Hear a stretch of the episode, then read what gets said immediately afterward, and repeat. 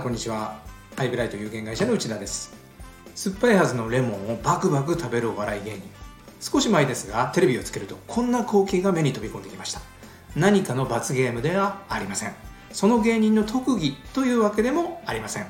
実は最初にミラクルフルーツという西アジア原産の果物を食べるとレモンであっても甘く感じるようになるのです。100%の人が酸っぱいと感じるレモンをミラクルフルーツを食べるという準備があれば味が大きく変わります。これは保険営業に通じます。富裕層マーケットの新規開拓がうまくいかない。富裕層に相続対策を提案したいがそれができない。こんな悩みを抱えていませんか？一方で以前インタビューした中瀬氏は富裕層開拓の匠です。お話を伺った時点で COT9 回を達成していました。中瀬氏の新規開拓手法は飛び込みです。富裕層宅を飛び込みしてもう20年以上結果を出し続けています。驚くべきは飛び込みのアプローチトークです。富裕層に会っていきなりこう言います。節税に興味ありませんか？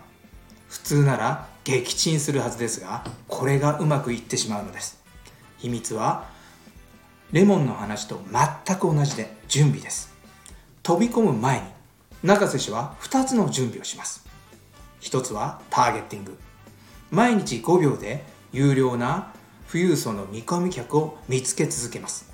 2つ目の準備はポスティングです。ある公的機関から無料でもらってきたチラシをポスティングに使います。ミラクルフルーツってレモンが甘くなるようにこの2つの準備でいきなり節税でアプローチしても飛び込みがうまくいくのです。もっと詳しく中津氏のノウハウが知りたい方はアイブライト内田で検索してみてください。それではまた次回をお楽しみに。